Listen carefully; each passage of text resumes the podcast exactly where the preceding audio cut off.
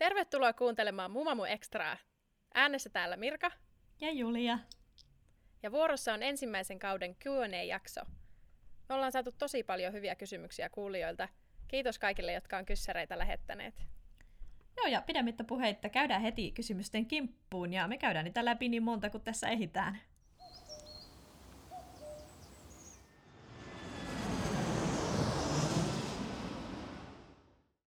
Joo, me ollaan saatu kysymys, ensiksi ihan tekninen kysymys, että miten me oikein äänitetään tätä podcastia kahdesta eri maasta. Otat sä Mirka kopin tästä?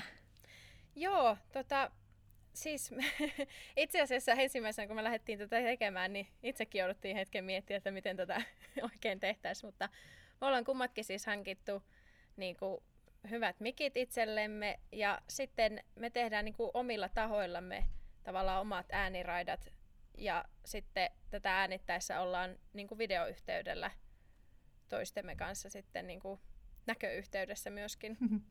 Joo, ja ei olla missään studiossa, vaan ihan omista kodeistamme tätä äänitetään. Ja niin kuin äänen vaimennukseksi, ettei tulisi liikaa kaikkoa, me molemmat rakennetaan tämmöiset hullut majat, jossa eikö kummatkin käytä pyykkitelinettä ja päiväpeittoa apuna? Joo, pyykkiteline on koettu hyväksi.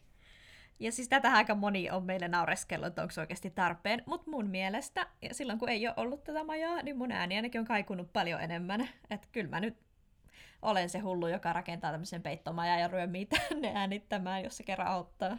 Joo, ja tämä alkaa olla niin jossain määrin sellainen tietynlainen perinne jo, että tämä maja pitää, pitää olla podimaja.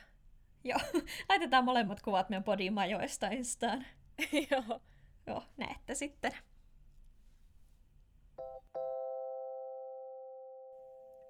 Tämä ei siis itse asiassa ollut edes virallinen kysymys, mutta tulipahan kuitenkin multa kysyttyä, että miten me uskalletaan tätä podcastia tehdä.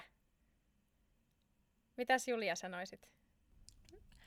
Tämä on musta vähän samanlainen kuin se kysymys, että miten uskalletaan muuttaa niin ulkomaille. Niin että no, sen tietää vasta kun kokeilee. ainakin siis omalla kohdalla mä voin sanoa, että tämä halu tehdä podcastia lähti ihan täysin omasta halusta luoda jotain ja tehdä jotain omaa. Ja vähän tämmöistä niin harrastuksesta. Ja koska meillä on hirveän hyviä keskusteluja, niin tuntuu, että kai nyt jotakuta muutakin kiinnostaa. Mutta tavallaan se tekemisen riemu ajaa mua tässä. Ja mä ainakin keskittynyt ihan täysin siihen, enkä vaan miettimään sitä, että mitä joku kuulija ajattelee. Joo, samalla lailla mä kuvaisin, että totta kai onhan se vähän jännittävää, koska mm-hmm. joutuuhan sinne laittaa itse, itseänsä tietyllä tavalla niin kuin likoon, mutta mä aina ajattelin sitä silleen, että omaksi iloksihan tätä tehdään. Ja sitten toisaalta mun mielestä jos on pystynyt hyväksymään sen niin kuin ylipäänsäkin elämässään, että kaikki, kaikki ei tykkää, mutta, mutta se on ihan okei, okay, niin, niin eikä siinä sitten, jos tämä on niin kuin itselle iloksi.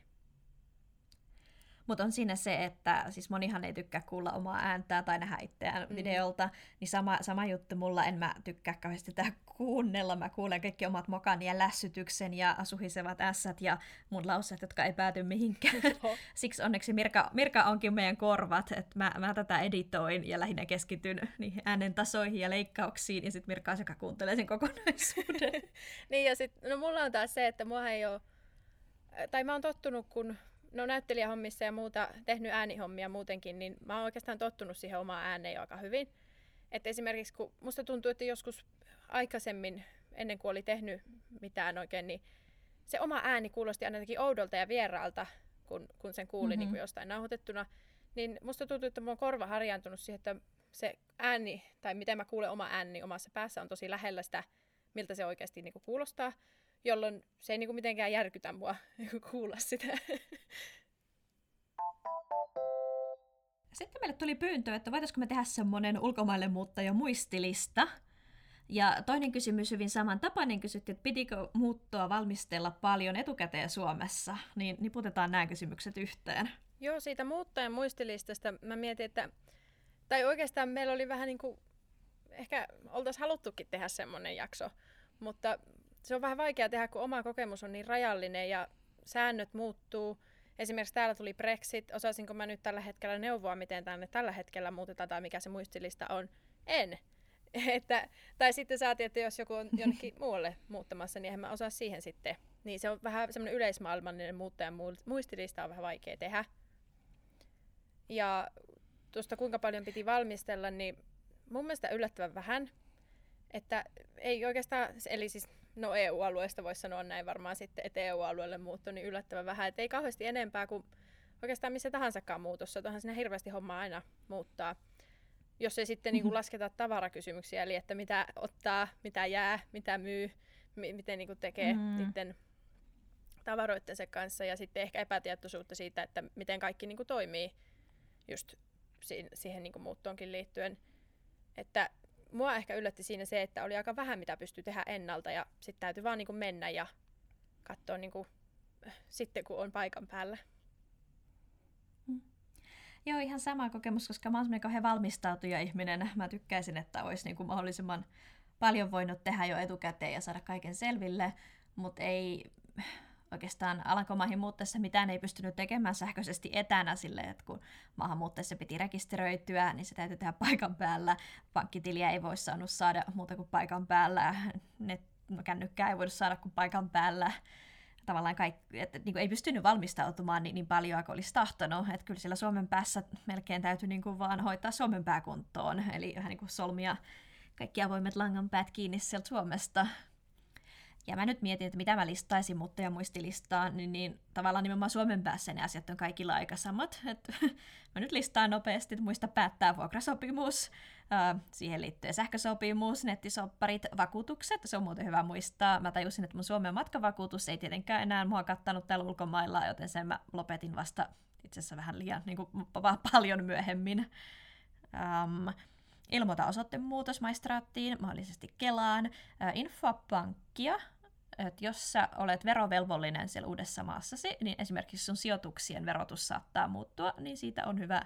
No itse asiassa ei tarvinnut edes infoa. Mun, mun pankki lähetti mulle kirjeen tänne, että voinko mä vahvistaa, minkä maan verovelvollinen mä oon. Mutta tällaisia. Ja samalla mä myös itse asiassa suljin ihan valtavasti kaikkia niin kuin Suomeen liittyviä tilejä, tyyli joku Finkinon käyttäjätiliin niin ja Espritin käyttäjätili ja kaikki tällaisia klubijäsenyksiä, niin mä vaan poistin, poistin tilini, kun mä jotenkin ahisti ajatus siitä, että mulle jää ihan hirveästi jotain dataa sinne Suomeen, jota ei tule tarvittua.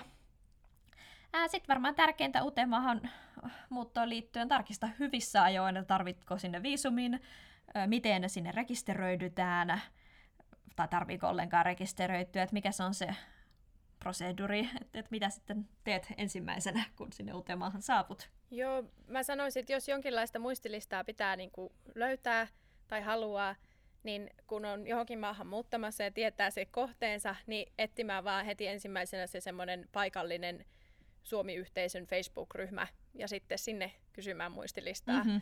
tai muuta, koska sittenhän siellä on paljon enemmän täsmällisempää tietoa siitä, että mitä pitää tehdä. Kyllä, ja jos muutat silleen niin kuin high season aikaan, esimerkiksi elokuussa, niin siellä on paljon muitakin kyselemässä, että sun ei, mun ei tarvinnut itse kysyä mitään.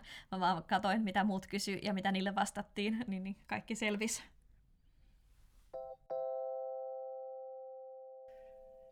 Semmoinen kysymys saatiin, että onko joku tässä ulkomaille muutossa niin kuin kaduttanut? Aa, kaduttaako? No, Mä en aluksi sanonut suorasti kaduttaa mikään, koska on kauhean tyytyväinen siihen, että täällä asun ja tänne muutettiin. Mutta kyllä niin on asiat, jotka välillä harmittaa. Ja jos mä nyt mainitsisin jonkun yhden ison asian, niin on se, että mä oon pitkään unelmoinut siitä, että mä voisin ostaa oman asunnon. Ää, mutta asuminen Amsterdamissa on sen verran kalliimpaa kuin Helsingissä, niin mulle ei jää yhtään mitään säästöön. Ja asuntohaave ei sitten tule yhtään lähemmäksi. Mutta sitten toisaalta pitää yrittää aina muistuttaa itseäni siitä, että enhän mä tällä hetkellä tiedä edes, mistä maasta mä sen asunnon ostaisin, joten vaikka mä olisin miljonääri, niin en mä olisi just nyt hankkimassa asuntoa. Niin ihan tyhmää olla harmissaan jostain sellaisesta, joka ei ole niin edes ajankohtainen haave. Miten tässä sulla? No siis joo, mäkään en niin haluaisi käyttää tuota sanaa katumus, koska siitä tulee sellainen olo, että jos mä oon jotain niin katunut ulkomaille muuttamisessa, että niin onko mä sitten niinku ajatellut, että ei olisi pitänyt muuttaa, joka taas tuntuisi tosi niinku väärältä sanoa, koska mulle se tarkoittaisi vähän niin kuin mä jotenkin en arvostaisi sitä, mitä hyviä asioita siitä on sitten sen seurauksena niin kuin tullut tai mitä kaikkea mä oon siitä saanut. Eli missään nimessä en kadu. Mutta niin kuin sanottua, joskus voi harmittaa jotkut asiat. Että lähinnä siihen liittyy, että ei ole paikalla Suomessa, kun on joku tapahtuma tai juhla tai ihan vaan vaikka kaverin kanssa patiolle meno. Tai sitten toisinpäin, kun joku muu ei ole täällä, kun olisi kiva nähdä. Mm.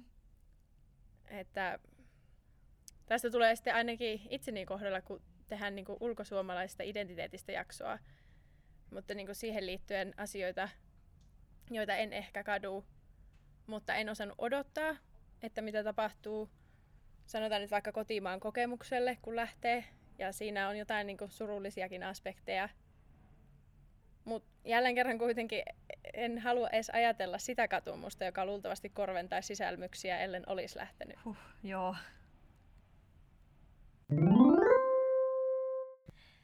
No Mirka, meiltä kysyttiin, onko jotain paikallisia suosikkiruomia tai ruomia, ruokia tai juomia? Että onko sulla Lontoa tai Englanti jotain herkkusuosituksia?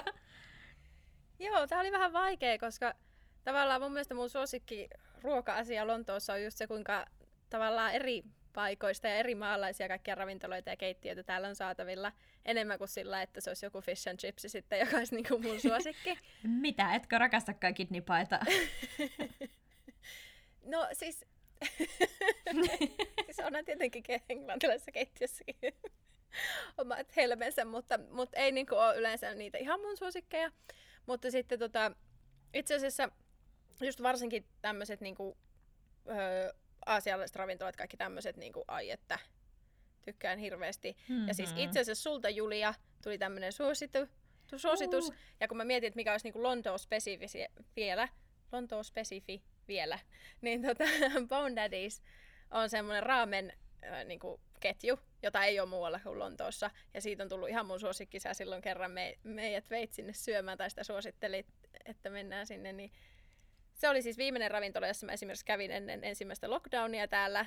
Oh. Ja sen jälkeen heti kun lockdownit oli loppu, niin sinne piti päästä heti, kun mä olin sen koko kolme kuukautta vaan jotenkin kuollannut sen viimeisimmän annoksen perään. Ja ja siellä oltiin silloinkin, kun tuli ne uudestaan ne, että kymmeneltä meni paarit ja ravintolat kiinni, niin sieltä oltiin varttiavalle kymmenen niin vetämässä raamenia niin, että rinnuksille roiskuu. vaan. Että tota, se on kyllä ihan sairaan hyvä, hyvä paikka. Oh. Ja sitten mä tykkään ylipäänsä street foodista Lontoossa, että näitä mitä on niinku markkinoilla tai niinku toreilla on yleensä semmoisia street food kojuja, niin ne on aina ihan sairaan hyviä. Että se niin kuin, on ihan täysin keltanokan virhe lähteä hyvin syöneenä niin kuin, ostoksille torille, että sinne pitää mennä kiljuvan nälkäisenä. ja sitten juusto yllätti, koska mm-hmm. jotenkin on silleen, Ranskassa on hyvää juustoa ja, ja Hollannissa on hyvää juustoa, jotenkin mm-hmm. tällainen näin. Mutta en mä ollut koskaan assosioinut jotenkin Englantia niin kuin juustomaana, mutta täällähän on ihan sairaan hyviä juustoja. Ja mä oon ainakin mm, semmoinen juustohiiri, että kelpaa. Niin.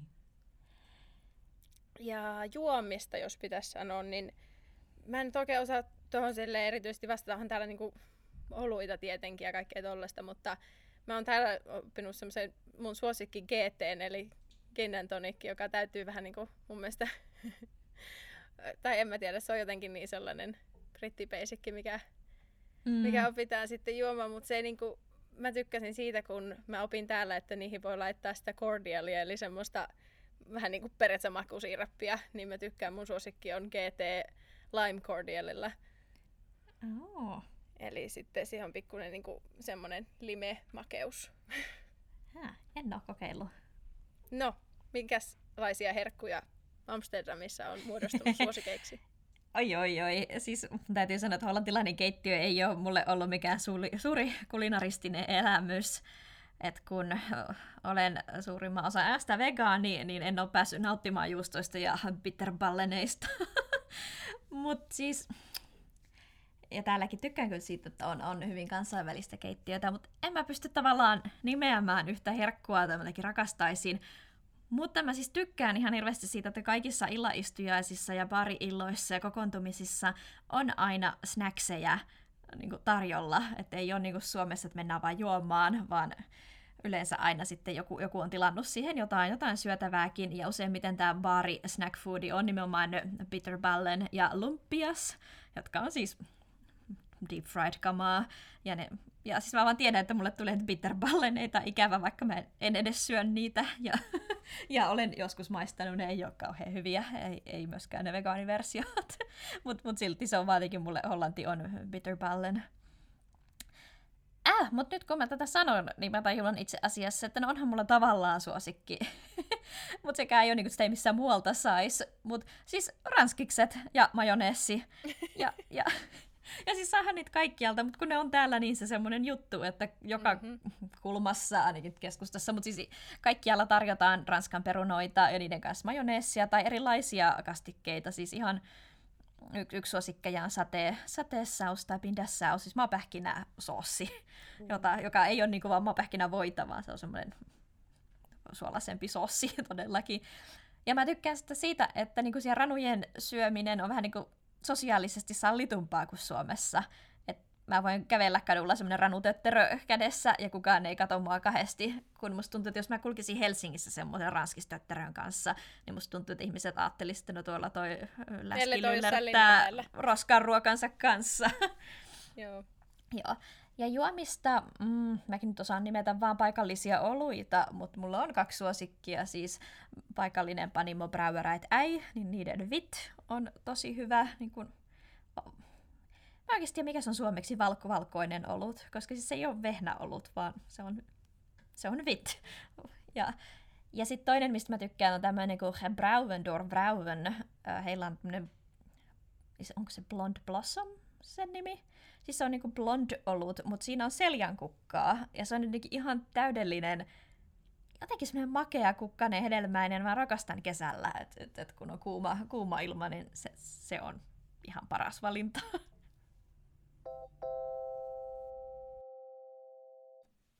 Sitten meiltä kysyttiin, mitä, mikä juttu pitäisi saada maailmalta Suomeen. Uh, kauhean paha kysymys. Mä oon miettinyt tätä koko päivän enkä mä oikeasti ole keksinyt mitään kauhean hyvää vastausta. Mä luulen, että tämä kysyjä olisi halunnut kuulla jonkun jännän, ehkä tosi konkreettisen asian, että vaikka täällä olisi joku tosi hyvä ruoka tai tosi hyvä vaatekauppa tai joku, mikä pitäisi saada Suomeen, mutta mä en osaa nimetä mitään sellaista, mutta ainut mitä mä oon keksinyt on se, että mä oon tykännyt ihan hirveästi täällä niinku työpaikkojen ö, yhteisöllisyydestä. Että vaikka mä en ole edes töissä hollantilaisessa firmassa, mutta siltikin siellä mun työtilassa joka perjantai on tällaiset Friday drinksit. Ja mä oon ymmärtänyt, että ne on tosi tyypillisiä niin kuin, niin kuin kaikissa firmoissa. Ehkä nyt joka perjantai, mutta kuitenkin, että työpaikat työporukat tekee mm-hmm. asioita enemmän, ja ne on niin kuin sen työnantajan järjestämiä, eikä vaan silleen, että porukalla mietitään, että mennäänkö nyt afterworkeille. Että musta Suomessa tosi paljon jää sitten niin kuin sen tiimin oman aktiivisuuden varaan, mutta täällä se on jotenkin semmoinen juttu, että kaikki tietää, että sitten perjantaina täytyy, täytyy viiden aikaan jäädä yksille kaksille, että kukaan ei ryntää kotiin hirveällä kiireellä. Niin musta se on tosi kiva. Se on ollut ihan valtava, valtilla ollut valtava merkitys niin kuin mun viihtymisen ja ihmisiin tutustumisen kannalta. Joo, mä oon huomannut vastaavaa täällä. Mm. No mitä sä vastaisit tähän? Onko sulla parempi vastaus? Kyllä. Mulla on oikein hyvä on vastaus. parempi. Nimittäin kotiin kuljetukset. Mä tiesin heti, mitä mä sanon tähän. Aa, kotiin totta. kuljetukset. Ja ne siis ensi, niin kuin, määrittävä sana kotiin. Ei jonnekin Nakkilan kirkonkylän postitoimiston taakse, vaan kotiin. Joo, eikä edes sitä, että sä saat postilaatikkoon lapun, että on yritetty toimittaa haesset sieltä joo. Nakkilasta, joo. vaan joo, on ihan samaa mieltä. Meillekin tulee paketit kotiovelle asti. Joo, eli nopeat kuljetukset, jotka oikeasti tuodaan kotiin. Mulla ei ole yhtään haitannut se, että niitä jätetään kotiovelle. Koskaan ei ole multa mitään viety, tai joskus niitä annetaan naapuriinkin tai muuta. Mm-hmm. Ihan mielellään käyn siitä naapurista hakemasta, kun lähden jollain busseilla tai jollain muilla hakemaan sitä jostain konttorista. Ties milloin. Joo, mä sanon saman. Sitten mulla olisi tämmöinen niin vaihtokauppaehdotus myöskin. Eli että, että tota noin, täältä lähetetään lakana-napit, eli ne alareunassa olevat napit tai vetskari niin kuin Suomeen, eli siinä täkissä oleva. Ja sitten Suomesta lähetetään ne kulmareijät. Et miksi näitä kahta asiaa ei voi olla yhtä aikaa niin kuin lakanoissa? Et voi olla joko ne napit tai joku se vetskari siellä alareunassa, että se täkki ei tule sieltä peiton lakanasta ulos.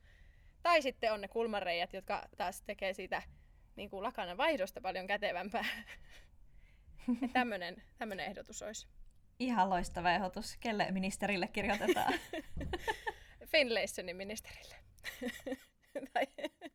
ja ö, off-licenssit on mun mielestä semmoinen kiva kauppamuoto, johon mä oon täällä tykästynyt, ja mun mielestä semmoisia kulmakauppoja yksityisiä, missä on niinku kaikkea sillä, että sieltä saa maitoa ja, ja niinku jatkojohtoja keskellä yötä on niinku hirveän hyvä konsepti, ja mä tykkään niistä, ja sille, se vähän harmittaa, kun Suomessa on kaikki, ne on aina jotain ketjuja ja ne on niin kuin, aika huonosti sitten auki ja, ja muuta. Ja niissä on niin kuin, vaan se valikoima, mikä on tiedätkö, se joku semmoinen tietty tukkukonsepti ja, ja muuta, koska niistä offlineissa löytyy joskus tosi löytöjäkin sille, että täällä ainakin Fase-ryhmässä aina kiertää viestejä sitten, että mistä offlineissa saa jotain suomalaista lonkeroa tai presidenttikahvia tai muuta vastaavaa, että, että niissä aina tosi, voi olla niin kuin, tosi erikoisiakin tuotteita sitten sattumalta löytää. No nyt laitan vielä pahemman, pahimman kysymyksen täältä tulemaan. Eli mikä on ollut suuri yllätys äh, ulkomaille muuttaessa? Eli mikä sun kohdalla suuri yllätys Englannissa tai Lontoossa? Siis suurin yllätys rehellisesti on ollut se, että, että mä en tiennyt ollenkaan. Mä olin asunut täällä jonkin aikaa ennen kuin mulle kerrottiin, että kuulemma englantilaiset ei huuhtele astioita, kun on tiskannut. Siis jättää vaan saippuat siihen olemaan ja, ja niin kuin laittaa sen kuivumaan. Ja mä en siis tiennyt tästä mitään, mutta sitten, sitten minne olen nähnyt näin toimittavan. En voinut siis uskoa tätä todeksi millään. Ja kyllä, kyllä, näin, näin täällä tehdään. Vähän samalla lailla kuin jossain elokuvissa olevat muut asiat, niin eihän niitä nyt oikeasti kukaan, kukaan tee, mutta kyllä vain näin on. Okei. Okay. Onks, ootko ruvennut itsekin tekemään tätä? En. en syö fairia. Mm. Ja sitten toise, toinen asia, että Suomessa pidetään yleensä sitä jotenkin, että se on tosi suomalainen juttu, että jätetään ne kengät, tai ainakin skandinaavinen juttu, että jätetään kengät eteiseen. Niin täällä se on ollut yllättävän yleistä, että, että en oikeastaan koskaan ollut semmoisessa kodissa, jossa niitä kenkiä ei olisi jätetty eteiseen. Että se voi olla kumminkin päin, joissakin kodeissa ei ole, mutta yleensä se, se niin kuin päätellään siinä eteisessä sitten, että jos siellä on kasakenkiä, niin sitten ne jätetään siihen, mutta että se on ollut harvinaisempaa kuin mitä mä luulin, että niitä oltaisiin kengillä sisällä. Hm, kiinnostavaa. Ja tota... Täällä aika paljon ihmisillä on kengät jalassa sisällä. Joo, mutta näitä muita yllätyksiä tulee lisää, tai suurempiakin yllätyksiä tulee sitten lisää ensi kauden kulttuurisokkiterapiassa. Uu, totta. Miten siellä? Minkälaisia yllätyksiä sä sanoisit? Mä en jotenkin osannut tätäkään kauheasti ajatella. Siis musta tuntuu, että ehkä jotenkin tämän koronavuoden takia mä en ole päässyt näkemään ja kokemaan niin paljon, että kaikki on ehtinyt yllättää. Mutta ehkä niinku semmoinen vähän negatiivinen yllätys mun mielestä on ollut se, että musta täällä ollaan aika kaukana niinku, sukupuolten välistä tasa-arvosta ainakin Suomeen verrattuna.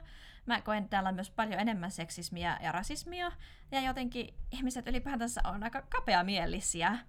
Ja se pitäisi tehdä niin kuin aina tietyllä tavalla, että semmoista erilaisuutta ei suvaita, mikä mun mielestä oli suuri yllätys, koska Amsterdam on tunnettu niin kuin tosi vapaamielisenä. Siihen on yllättynyt. Mutta sitten jos mä ajattelin jotakin tosi positiivista yllätystä, niin se on niinku mun oma henkinen kasvu. Et mä en ole koskaan kokenut itteni kauhean sosiaaliseksi, eikä todellakaan small talk-ihmiseksi, ja mun mielestä tutustuminen on ihan hirveän vaikeaa, ja mieluummin jätän sen tekemättä, jos ei ole pakko tutustua. Niin musta jotenkin täällä puolessa vuodessa huomasin jo, että musta kuoriutui aika semmoinen supliikki tyhjän jauhaja, että Mutta kun tuli vaikka se työtilassa uusi ihminen sinne, niin mä olin siellä heti ensimmäisenä kyselemässä, että kuka se on ja mistä se on ja mitä se tekee ja kauan se aikoo täällä olla ja nice. kaikkea mitä multa kysyttiin. ja mä huomaan, että tämmöinen ihmisten kohtaaminen on muuttunut helpommaksi ja on siitä ihan hirveän onnellinen. Muista siinä on sekin, kun tekee jotain jänskää ja vähän uskaltaa, niin sitten on helpompi uskaltaa uudestaan. Niinhän se on, ja tavallaan täällä on nyt monissa liemissä keitetty, niin kuin me ollaan puhuttu paljon siitä, että molemmat ollaan opittu puhumaan puhelimessa, tarttumaan mm. puhelimeen, jos on pakko. Niin jotenkin kaikki se, että kun työntää itseään ne äärirajoille, se on ihan totta, että kun poistuu mukavuusalueelta, niin, niin sitten oppii uusia juttuja, ja se on kyllä ihan vaan täysin positiivista. Sitten viimeinen kysymys oli semmoinen, että mitä ihmiset kysyy, kun kuulevat, että olette Suomesta – ja tähän kysymykseen me ei nyt vastata, koska sattumoisin tämä on meidän toisen kauden ensimmäisen jakson aihe. Joo, meidän kevättauko jatkuu vielä hetken aikaa. Toinen kausi tulee kuultaville ää, kuun lopussa. Ja tästä lähtien jaksot tuleekin jo maanantaisin. Ja sitä odotellessa tulkaa meitä seuraamaan Instagramiin. Siellä voi keskustella jaksoista, lähettää meille kysymyksiä ja kommentteja ja me jaetaan siellä kaikkea lisämateriaalia, kuvia Lontooseen, Amsterdamiin ja kaikkiin jaksojen aiheisiin liittyen. Kuulemisiin! Moi moi! Moi moi!